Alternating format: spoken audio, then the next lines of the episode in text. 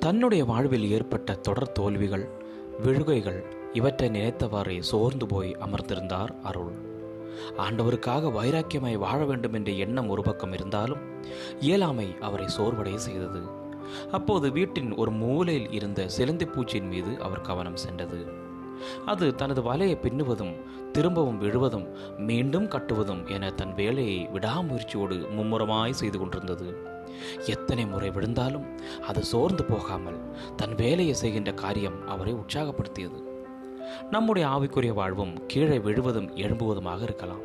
இது நிமித்தம் கிறிஸ்தவ வாழ்வில் முடிவு பரியந்தம் நிலநிற்க முடியாதோ என அஞ்சிக் கொண்டிருக்கலாம். ஆனால் கலங்க தேவையில்லை. வேதத்திலே மோசையின் வாழ்வை பார்த்தால் ஆரம்பத்தில் கோபத்தினால் எகிப்தின் ஒருவனை கொன்று புதைத்து விட்டார் கொலை செய்யும் அளவிற்கு கோபக்காரனான மோசையை தேவன் வனாந்திரத்தின் நாற்பது ஆண்டுகள் பயிர் கொடுத்து பின்பு லட்சக்கணக்கான இஸ்ரேல் ஜனங்களை வழிநடத்தி செல்லும் பெரிய பொறுப்பை மோசையிடம் கொடுத்தார். அவர்கள் நாற்பது ஆண்டு காலம் மோசையை தினம் தினம் கோபமூட்டும்படியே நடந்தனர். பேசினர். ஆனால் மோசையோ சாந்த குணமாய் நடந்து கொண்டார். எந்த கோபம் அவருக்கு பலவீனமாய் இருந்ததோ அதிலே ஜெயம் பெற்று ஆண்டவரின் பாராட்டையும் பெற்றார். பூமியில் உள்ளவர்களில் எல்லாம் சாந்த குணம் உள்ளவன் என்று ஆண்டவர் பாராட்டினார். ஆம் எனக்கு அன்பான தெய்வ பிள்ளைகளே நீங்கள் அடிக்கடி விழுந்து ஆவிக்குரிய சரிவை காணும் காரியம் கோபமா? பொதுவாக நமக்கு எதனால் கோபம் வருகிறது? நான் செய்வது சொல்வது தான் சரி. இதை எல்லோரும் ஏற்றுக்கொள்ள வேண்டும் என்கிற பெருமை நமக்குள் ஒளிந்திருப்பதுதான்.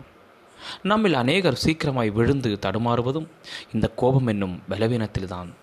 என்னால் மாறவே முடியவில்லை என்று மனஸ்தாபப்படுகிறீர்களா? பதற வேண்டாம்.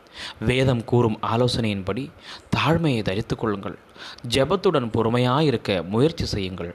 மோசையை மாற்றின தெய்வம் உங்களையும் மாற்றுவார். உங்களை தடுமாற செய்யும் பலவீனம் எதுவோ அதில் நீங்கள் வெற்றி பெற தெய்வன்தாமே உங்களுக்கு உதவி செய்வராக. ஆமேன். ஏன் காட் பிளஸ் யூ ஆல்